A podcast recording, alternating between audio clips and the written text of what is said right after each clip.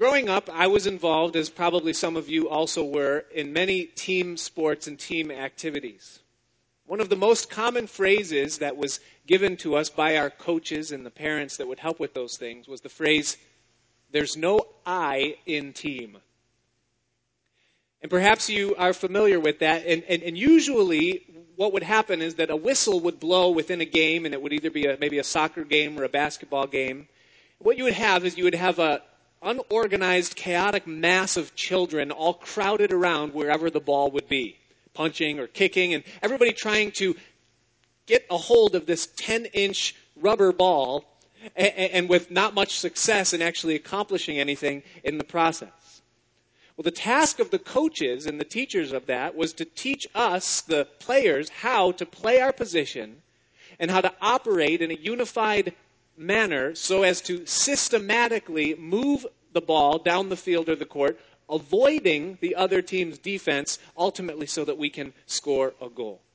And the object lesson in all of that is that a unified group can accomplish a task a lot more effectively than a series of individuals who are all playing according to their own strategy and for their own uh, glory. Now, what's true for a team in sports or for anything else in life is also true for a nation.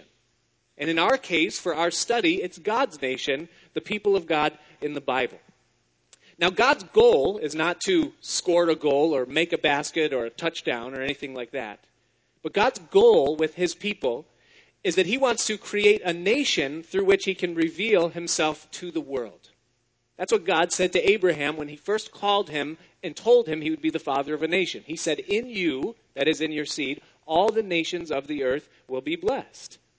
His goal then, secondarily, was that that nation would honor the precepts and the principles that he gave to them to live by and have, so that he could bless and prosper them, and they would be an example to other nations that they might be a light, that they might also know who God is. And then, thirdly, God's goal was that that nation would be the avenue through which God could come into the world himself in the person of Christ and then pay the price for the sins of the whole world and bring redemption.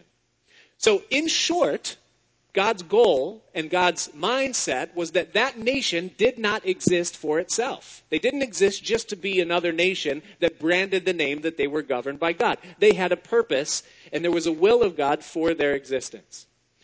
Now, just like on a team, every player, every position has a part in accomplishing the goal ultimately of that team, so also it's true with God's nation. Not everyone plays the same part. There are some that are military, there are some that are legislative, lawmaking, there are others that are the arm of enforcement for that legislation. There's a priesthood, those that help the people know God and link with God. There are prophets that help the people understand and know what God's will is for them. There were just citizens that were food providers, those that worked and just existed and lived within that society to bring strength to it. And so every part of that society had a role within it but their goal was that they would operate in unity as a unified whole so as to accomplish God's purposes of revealing himself to the world, of shining as light in a dark place, and ultimately of bringing forth Christ to be the Savior of the world. Now, that principle of unity and the effectiveness that comes from everyone playing their part and having a common goal is true in every area of life. It's true for a nation, it's also true for a community, it's also true for a corporation or a business partnership that unity is essential. It's true for a church or for a ministry. It's true in a marriage or with a family that unity is essential. And it's also true with the individual, that there be a unity or a soundness even in the soul of an individual person. Now, if there is unity of vision and purpose in any area of life, no matter what it is, then the result will always be success and strength. However, if there is division and self seeking, things will always fall apart, no matter what it is. Now, throughout the Bible, we see the impact that can be made when people are unified. At the Tower of Babel in Genesis chapter 11, the people were unified in rebellion against God. And God Himself said, The people are one, and nothing will be impossible to them. And God confounded their unity because their unity was actually destructive. But it speaks to the power of unity. In Nehemiah chapter 8 and in Acts chapter 2, two of the greatest outpourings of God's Spirit that are given to us in the testimony of Scripture. But the precursor to both of those outpourings is that the people were of one mind and one accord. There was unity of heart and purpose among them. We see the power of the tandem work of the triune Godhead, the Father, the Son, and the Spirit, the three that are one. And we see what God is able to accomplish. Nothing impossible for a God who is unified within himself. Five times Jesus prayed as he prayed for his church just prior to his ascension, going to heaven. Five times in one prayer, Jesus prayed that his church, you and I, that we would be one because he knew how important and how impacting that unity could be if we would be of one heart and of one mind. And we see all throughout life the power of unity and what it can do when there is a un- uniting, even of just two people, whether it's in marriage or a partnership, like we see with Jonathan and his armor bearer back a few studies ago, or Paul and Silas in the New Testament, the power of unity. Now, without unity, with unity, all of that is possible, but without unity, there's always an immediate loss of vision. People quickly forget why and what they're doing, and things start to fall apart. Progress and advancement almost immediately cease. The kingdom of light, that's what we're a part of, starts to lose ground to the kingdom of darkness. Satan is able to advance and stop us from accomplishing what we're to do. There's usually individual casualties. People kind of get pushed to the wayside or they're off in the margins and they become insignificant or distant.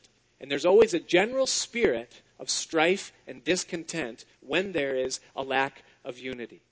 Well, where we begin here in 2 Samuel tonight, we see that the nation has made a transition from a theocracy, what they had under the period of the judges, to now a monarchy, where God has established a king through which he will govern, guide, and lead his nation.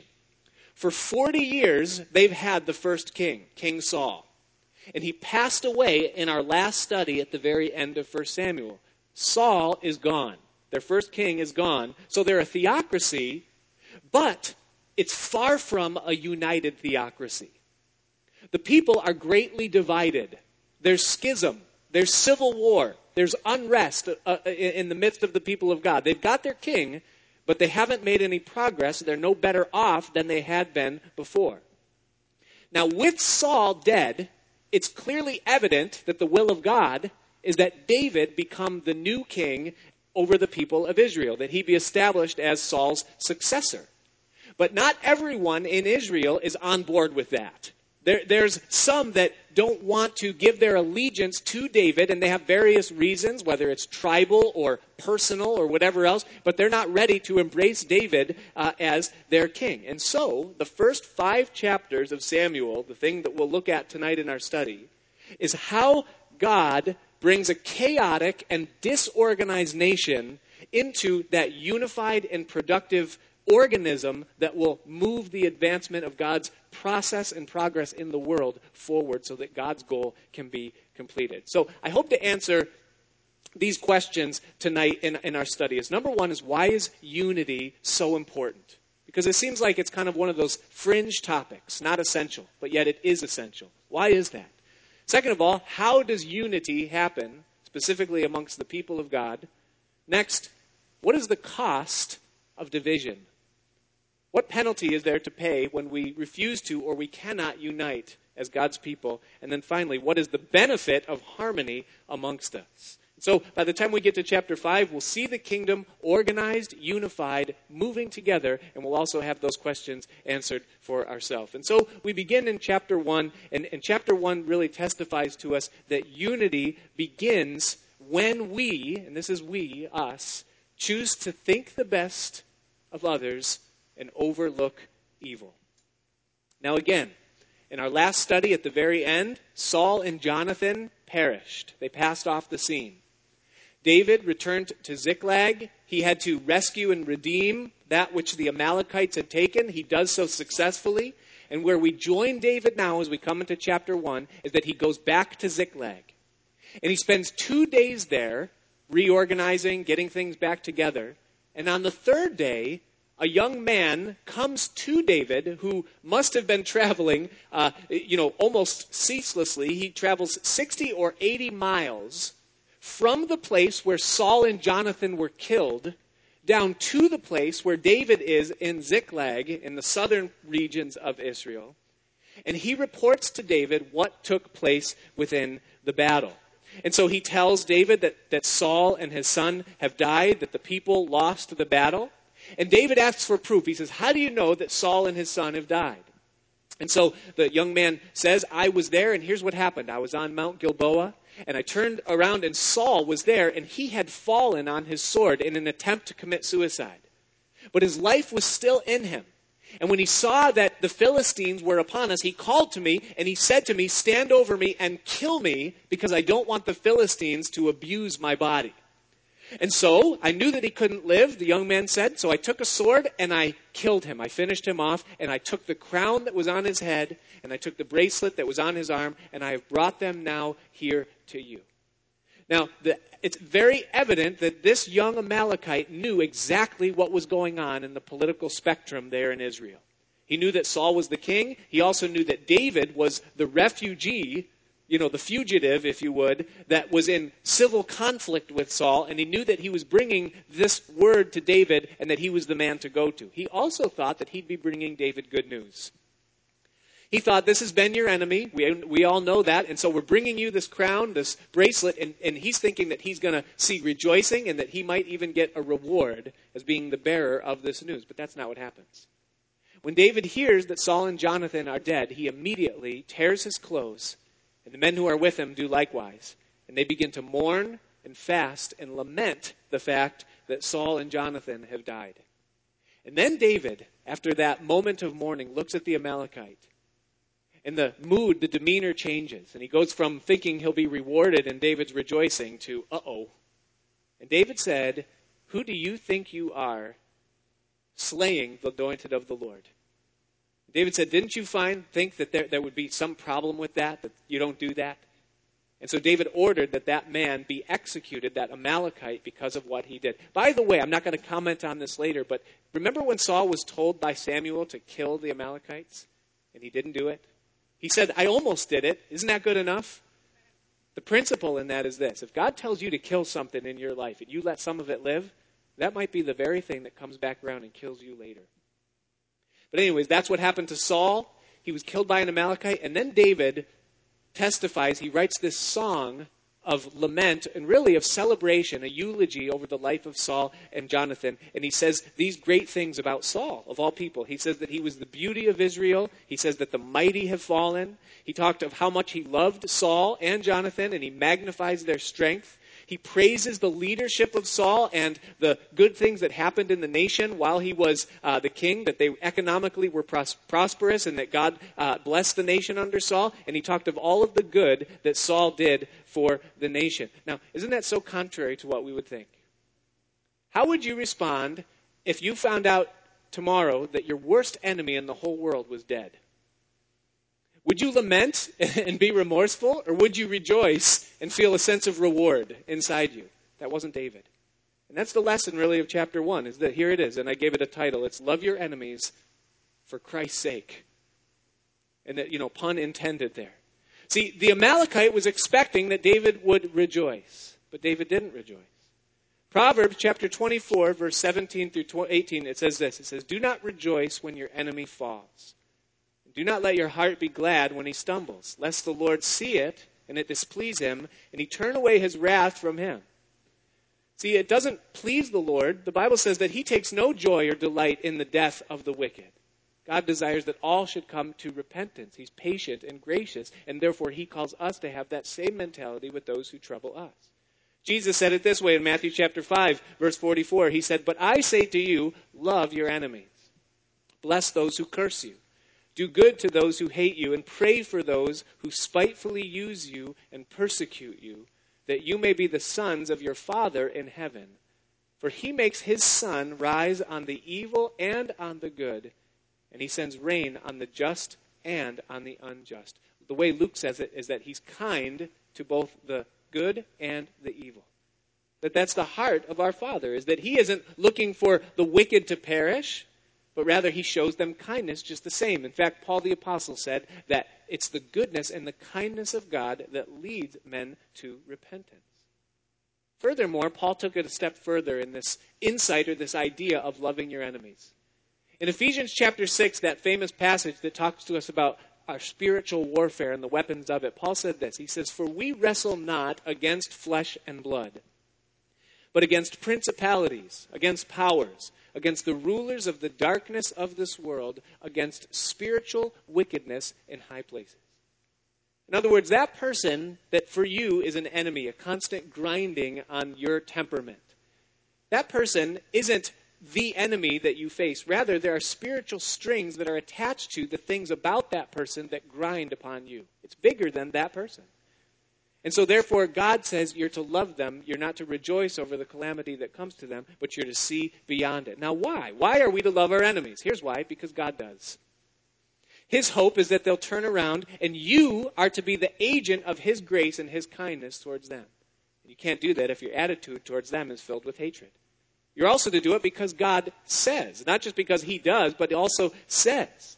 And His pleasure is our profit. In other words, if God wants us to love our enemies, then He wants us to love our enemies for our good. It's His pleasure, it's our profit, it's actually good for us. So, in other words, our attitude towards our enemies is a vital ingredient in God's purposes being played out in the world. And That's what we're talking about in this whole study is is it my purpose in life or is it his purpose in life? He's the coach. And so if his purposes in the world are accomplished through my obedience in this arena of loving my enemies, then his pleasure is my profit. He tells me I'm to do it. And the number three, and we've seen this in David throughout his life as we've gone through it, it's this. It's that God is using our enemies to shape and transform us. They are God's tools to bring forth the character and nature of Christ within our lives. And here's what happens is that that thing that hurts you the most becomes your best friend later in life. If you had to sit on a surgeon's table and he was operating on you with the scalpel, at the moment of that surgery, that operation, that scalpel is your worst enemy because it's cutting you. It's making you bleed. It's causing you pain. It's interrupting your life. But when you find out later that a cancer was cut out by that scalpel, that scalpel that was once your greatest enemy is now your best friend. Because it's taken something out of your life that was going to kill you, and it's given you a much more wholesome existence because of the absence of that cancer. And God uses our enemies in us to remove things in us and to fulfill his purpose in our future. You say, well, how do you do it? Because, man, that's not easy. How do you love your enemy? Here's how is that you allow your soul to be saturated and satisfied with God's love for you.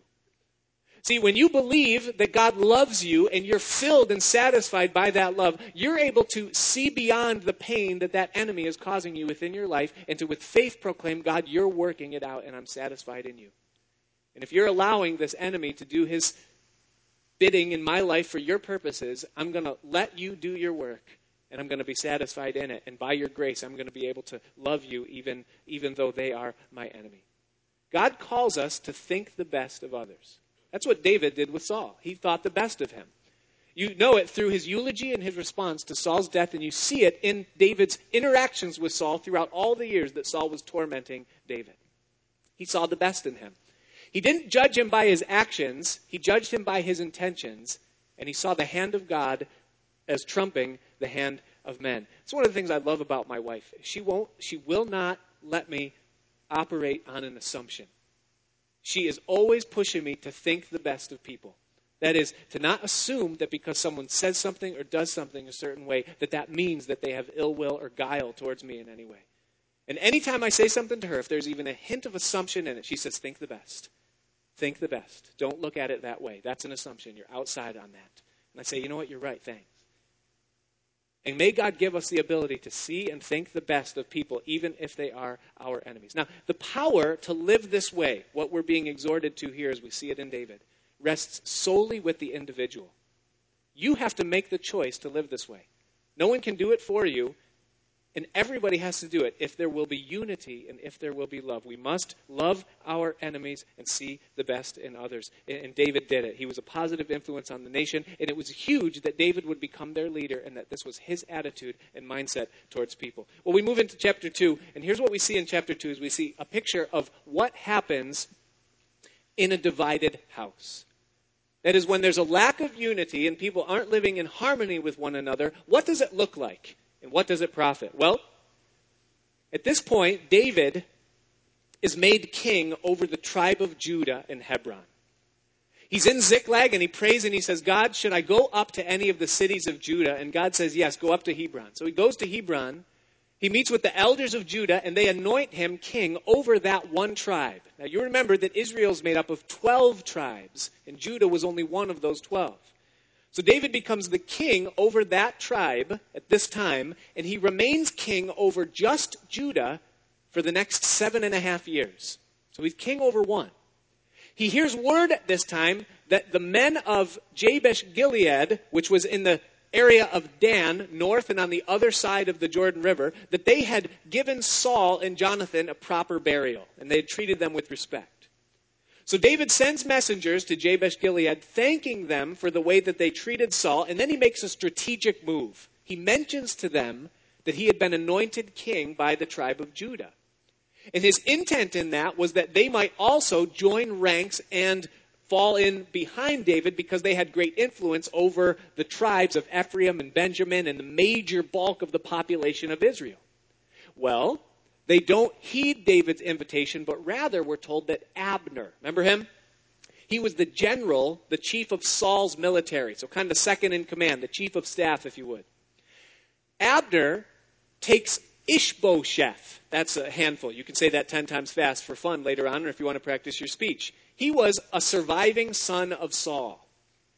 And Abner makes Ishbosheth king over the other 11 tribes of Israel. You kind of say 10 tribes because Levi doesn't count. They're the priests, priests you know. So, so uh, Ishbosheth becomes the king over those other tribes. Abner hangs on to his position as general, and you see the great divide. You have David and his leadership over Judah, and you have Ishbosheth, the son of Saul, and his kingship over the other 10 tribes. Well, here's what happens civil war begins immediately. Abner takes his men and they cross over the Jordan. They head down south to the pool of Gibeon.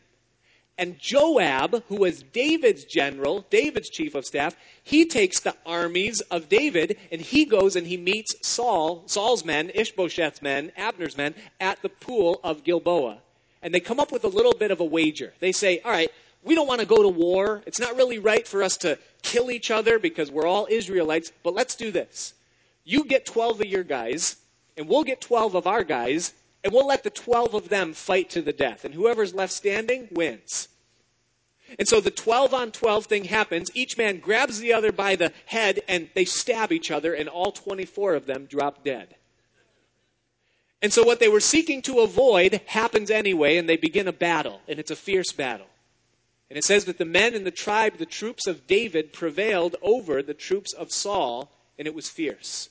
320 men of Ishbosheth and Abner's forces will die, and 20 of David's will die. In the process of the battle, and it is paramount to the story later on, one of Joab's brothers, a man by the name of Azael, the Bible says that he was as light of foot as a gazelle. It means that he could run really fast that he caught on to Abner's path while Abner, the general, was running, and he had fire in his eyes. He said, I have a shot right now to do battle with the number two guy in, in, on that side, and if I can take him down, then we win. The whole thing is over right now. So he gives chase, and he's faster than Abner, so he begins to catch up. But Abner was stronger and smarter. And so Abner, who was also strategic, he calls out while he's running, and he says, Turn aside to the right hand or to the left and he gives them a warning. But it says that Azael pursued. And then he says again, turn aside and grab some armor. At least arm yourself if you're going to fight me. He was running. He was not wearing any armor, but he didn't listen. He continued to pursue. And so Abner, when Azael got close, it says that he took the spear, the blunt end of the spear, the rounded end, and he thrust it behind him, perhaps with the intent of injuring or deterring Azael, but it says that the blunt end of the spear went into Azael and it came out the backside so that he dropped dead. Now, the reason I do that is not to gross you out, but because he was the brother of Joab, who was David's general, and he was killed by Abner, who was Saul's general, and you can see the offense and the you know the problem that that's going to create, and that's going to come back uh, around a little bit later on. Well, they continue. Abner's upset because he didn't want to do it. Joab's upset because he just lost his brother. 320 Israelites are gone. 20 are gone from the tribe of Judah. And finally, Abner, out of breath, I'm sure, calls out and he says, and it's in verse 26, it's really the key verse of the whole chapter. He says this He says, Shall the sword devour forever? Knowest thou not that it will be bitterness in the latter end? Those are wise words from a man who is right in the midst of a civil war. Don't you know that it will be bitterness in the latter end, and then a truce is called, and everyone goes home? Well, what we see in this chapter is we begin to see where division or strife or discord comes from amongst the people of God, or really amongst any people. Scripturally, the answer is put very well in James chapter 4, verses 1 through 3. James says this He says, Where do wars and fights come from among you? Do they not come from your desires for pleasure that war in your members? You lust and do not have, you murder and covet, and you cannot obtain. You fight and war, yet you do not have because you do not ask. And you ask and do not receive because you ask amiss that you may spend it on your pleasures. And that's exactly the issue that's going on here. There is a struggle for power over who is going to rule and have great position in Israel. This is what we call every man looking out for his own good. We see the men of David wanting their man in control, for their sake. And we see the men of Abner wanting their man in control so as that they don't lose the position and their stake in things in Israel. And, and it's causing war, it's causing bloodshed, and it's causing bitterness. But there's a greater why as to why this is happening. Not just because they want position. That's kind of the symptom, if you would. But the problem, the deeper problem is this, is two things. Number one is that there's a lack of submission to God. They've lost sight of why they exist as a nation. They don't exist just to be a kingdom and to hold positions and to operate within government and to do things. They exist for God's greater goal. That is, to have a nation that He can rightly represent Him. That they be a light in the world and not a spot of darkness. That ultimately truth and a Savior would come through them. That's what God wanted, but they lost sight of it. They were no longer submissive to God. And, and so that became the second part of the problem, which was that there was no longer a commission or a purpose. They had no more purpose. So, what James is telling us here, and what we're seeing then illustrated back over in Samuel chapter 2, is that it doesn't matter if it's a kingdom or a nation or a church or a marriage or a friendship, it's the same issue that causes division on every level. And here's what it is number one, you lose sight of God. That He is the head of all things, that all things exist for Him, and that He's the one that establishes roles according to His good pleasure and His purpose and what He wants to do. So when you lose sight of the head, you're in a lack of submission to God. Then, number two, people lose sight of the goal. See, we don't exist for ourselves, whether it's in our families, in our marriages, or whether it's in a church or in our community. We don't exist just to exist and to see how high we can climb and how powerful we can be. We exist for greater than that. And so it's a tragic thing when the people of God lose sight of what it is that we've been put on this earth to do and if we lose sight of it, then all we have energy to do is turn inward on ourselves and to begin to divide and fight and destroy and tear down. And that's where division comes from. It's interesting, isn't it, that they put 12 on 12 and how many die? All of them. See, nobody wins when there's division amongst the people of God on any level, in any church or any family. And when people put their personal desires or their ambition in front of God or in front of the gospel, which is our commission, what you're doing is you're taking the most beautiful thing on the, on the planet that exists, God and His gospel, and you're upstaging it with what you want. You're taking the most beautiful thing and you're exchanging it for the ugliest thing in the world. So the question is never who's stronger or more qualified. The problem or the question should always be is what does God want? And that's where unity comes from. And so we see the results of discord in chapter 2 and what it produces. It produces nothing. And it comes from selfish ambition. Well, chapter 3 in the beginning, the first six verses of chapter 3, seven years pass. Seven and a half years, really. It says that there was long war between the house of David and the house of Saul. We also see that David takes four more wives during this period, the seven and a half years that he's in Judah, a problem that is going to come back to bite him a little bit later on. And I won't comment on it later, but I will say be careful of the little sins that God doesn't immediately chastise you for, and you think, well, God doesn't really mind if I do this.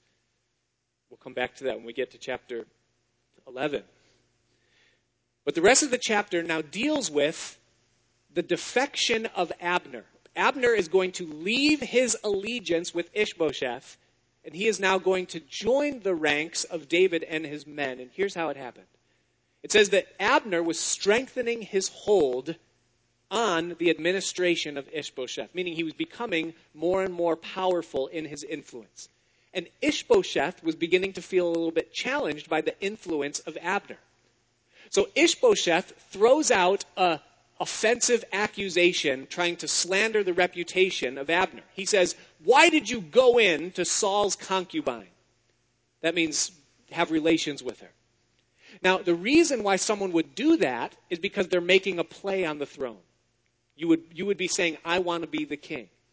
And so Ishbosheth is trying to blow this thing up to try to make the people accuse Abner of treason and remove him from his position. But Abner is too powerful for that, and he's innocent. So he turns around and he said, What am I, a dog's head? I've been nothing but good to you, Ishbosheth. I didn't defect to David, and I didn't turn Israel over to him when it was in the power of my hand to do it. But I have been kind to you, to your house, and to the tribe of Benjamin. But God do so more to Abner also, if I do not deliver all of the nation of Israel into the hand of David.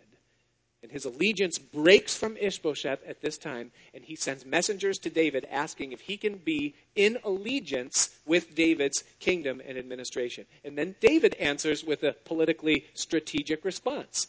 He says, Yes, but there's one condition.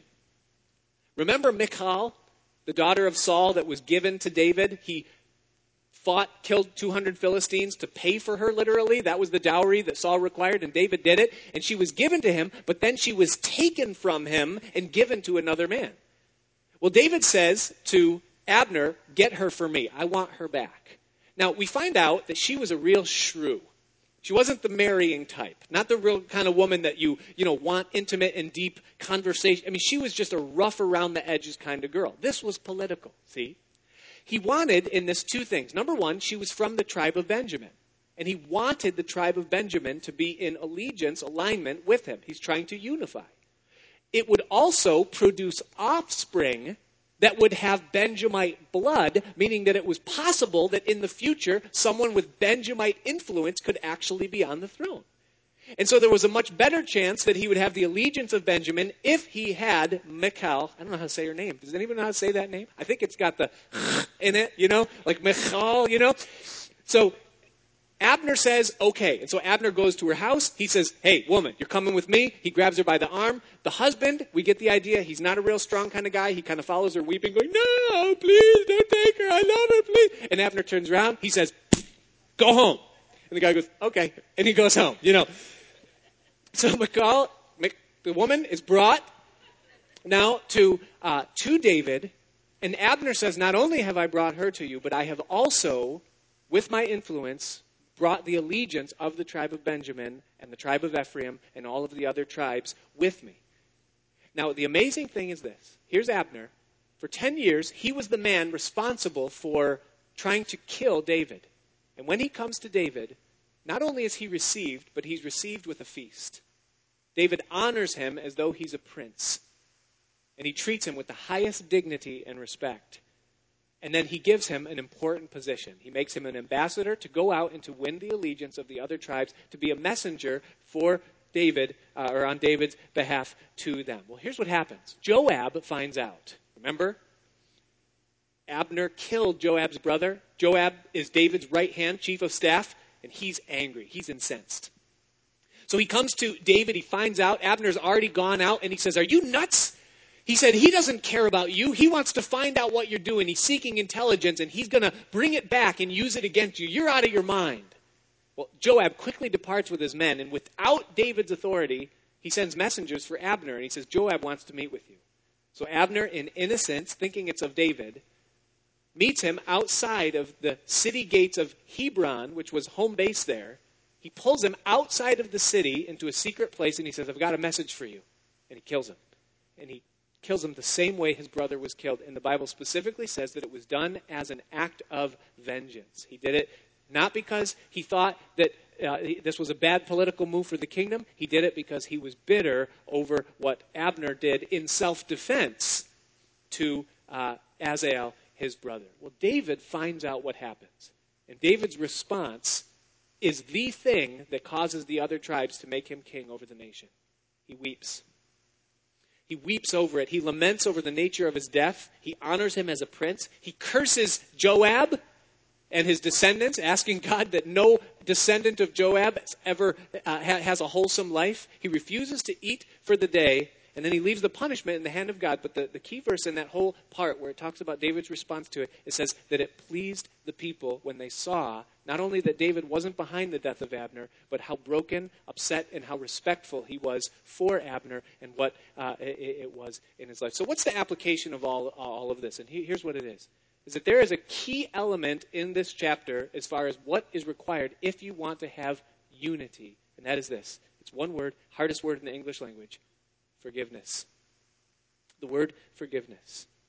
It really is the message of the chapter. Here's Abner. He was David's enemy for over a decade, personally responsible for leading the campaign that was to leave David dead. And David immediately forgives this man. Without ever bringing anything up, without ever talking about anything that Abner ever did, he immediately and totally forgives him. Now, why? because if I'm David, this guy was trying to kill me for a long time. Why does David just forgive this guy? I think he senses, first of all, that there's sincerity in it, that it isn't a political thing. Second of all, I think David has the ability to do this. Here's the key because he knows how much he's been forgiven himself. He's aware of his own shortcomings. He knows that there's no difference between him and anyone else, that under the same circumstances, he would be the same. And David knows that his past has been washed away and forgotten. And so, therefore, he was able to forget the past as it pertained to Abner, his former enemy. Do you know that unity without forgiveness is impossible? Cannot be done. If you're seeking to attain unity in a situation where you don't have it, you can't do it without forgiveness. There has to be things that are forgiven. And if you have unity and you just want to maintain it, you can't maintain it without forgiveness. Because people are going to do things that have the potential and the ability to divide.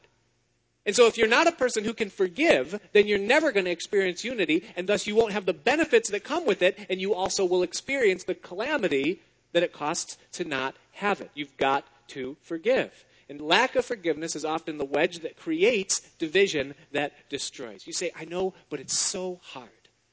How do you forgive?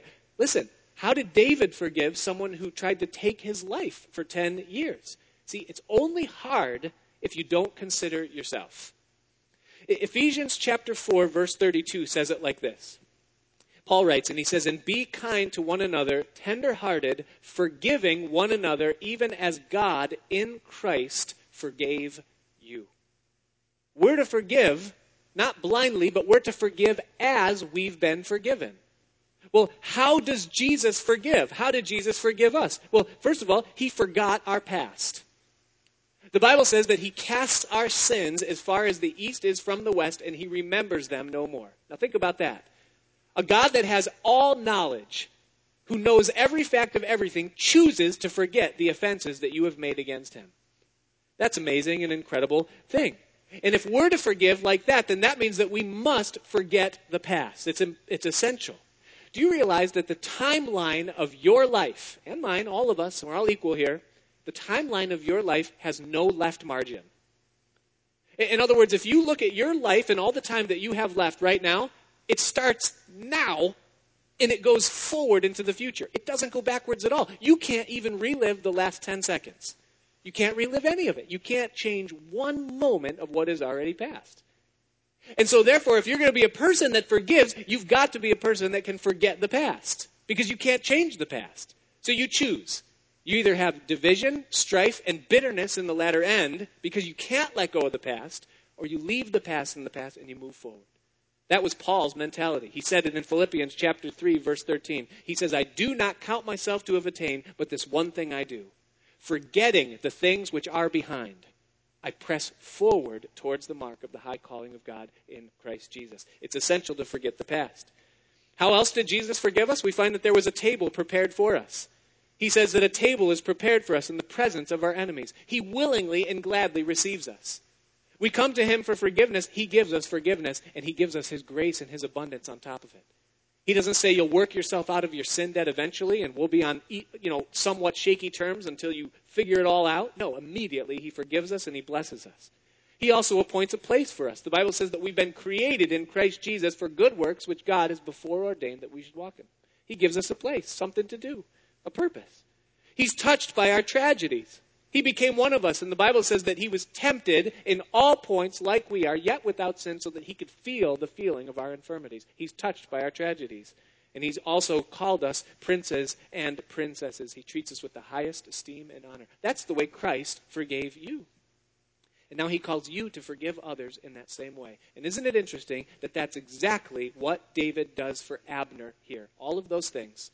He forgot the past, he prepared a table, he appointed a place, he was touched by the tragedies. He wept at the death of Abner, and he called him a prince in his eulogy for it. That was the way he had been treated by God, and therefore he was able to treat Abner the same way. Forgiveness is essential for unity. That's in a marriage, it's in a family, a friendship, a partnership, a church, a ministry, a community, a nation, a world. There must be a place for forgiveness, and Jesus has led the charge. In chapter 4, we find the death of Ishbosheth. Ishbosheth, that reigning son of Saul, finally dies. We're told that he was weakened by the death of Abner. He became discouraged, and two of his own captains, two guys, one by the name of uh, Rechab and the other by the name of Baanah, they sneak in at noon while Ishbosheth is taking his midday nap.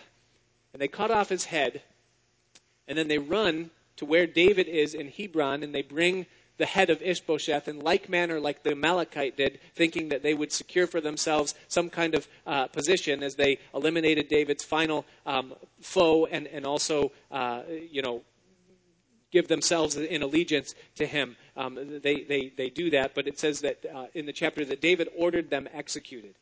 He said, Didn't you hear what happened to an Amalekite when he thought he came to me with the news of Saul's death and what I did to him? And how much more when wicked men have slain a righteous man on his own bed while he was sleeping, how much more will I do to you?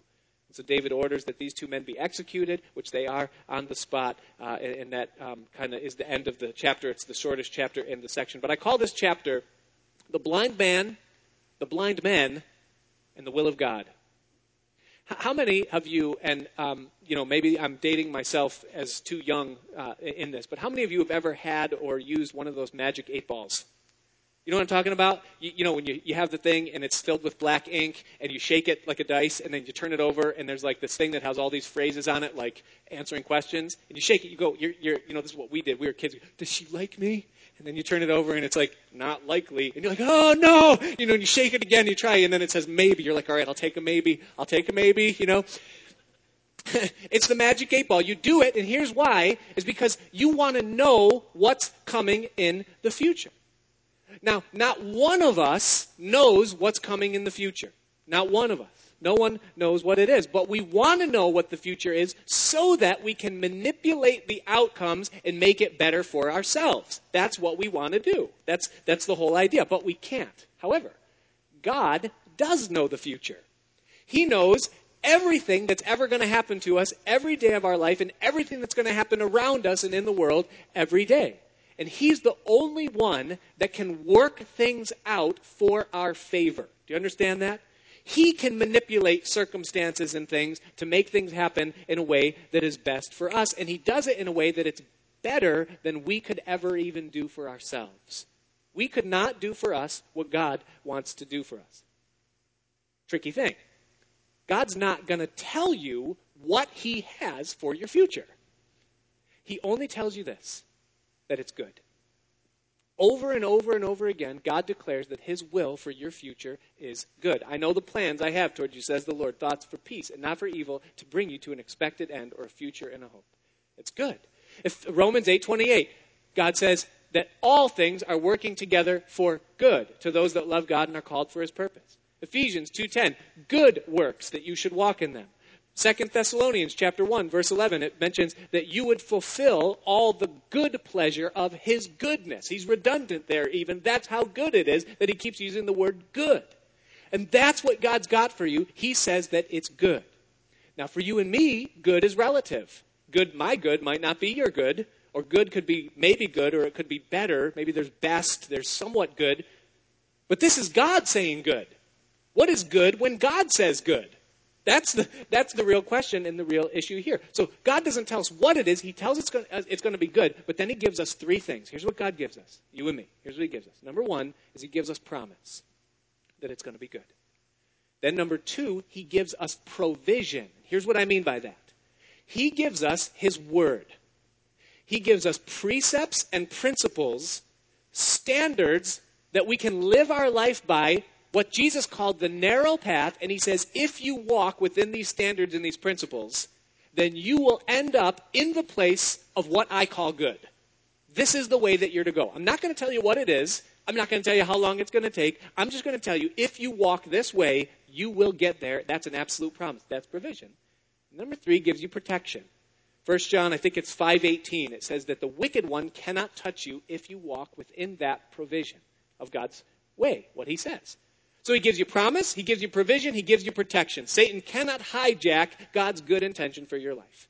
But it's up to you to choose to surrender yourself to the will of God and to walk in his ways so that you can end up in what he calls good for your life. Now, in our text here, here is the will of God. He has made it clear to the whole nation that David is to be the king, okay? But Ishbosheth, he's the blind man, Ishbosheth, he thinks that he can do better for himself. He thinks, well, no, I'm going to hang on to my power, my scepter, my authority, because I think that my will for my life is better than God's will for my life. I can do better for me than God can do for me. Wait, are you a fool? Don't you know that David made a covenant with Jonathan that Saul's descendants would forever be elevated and exalted within David's kingdom once it's established? God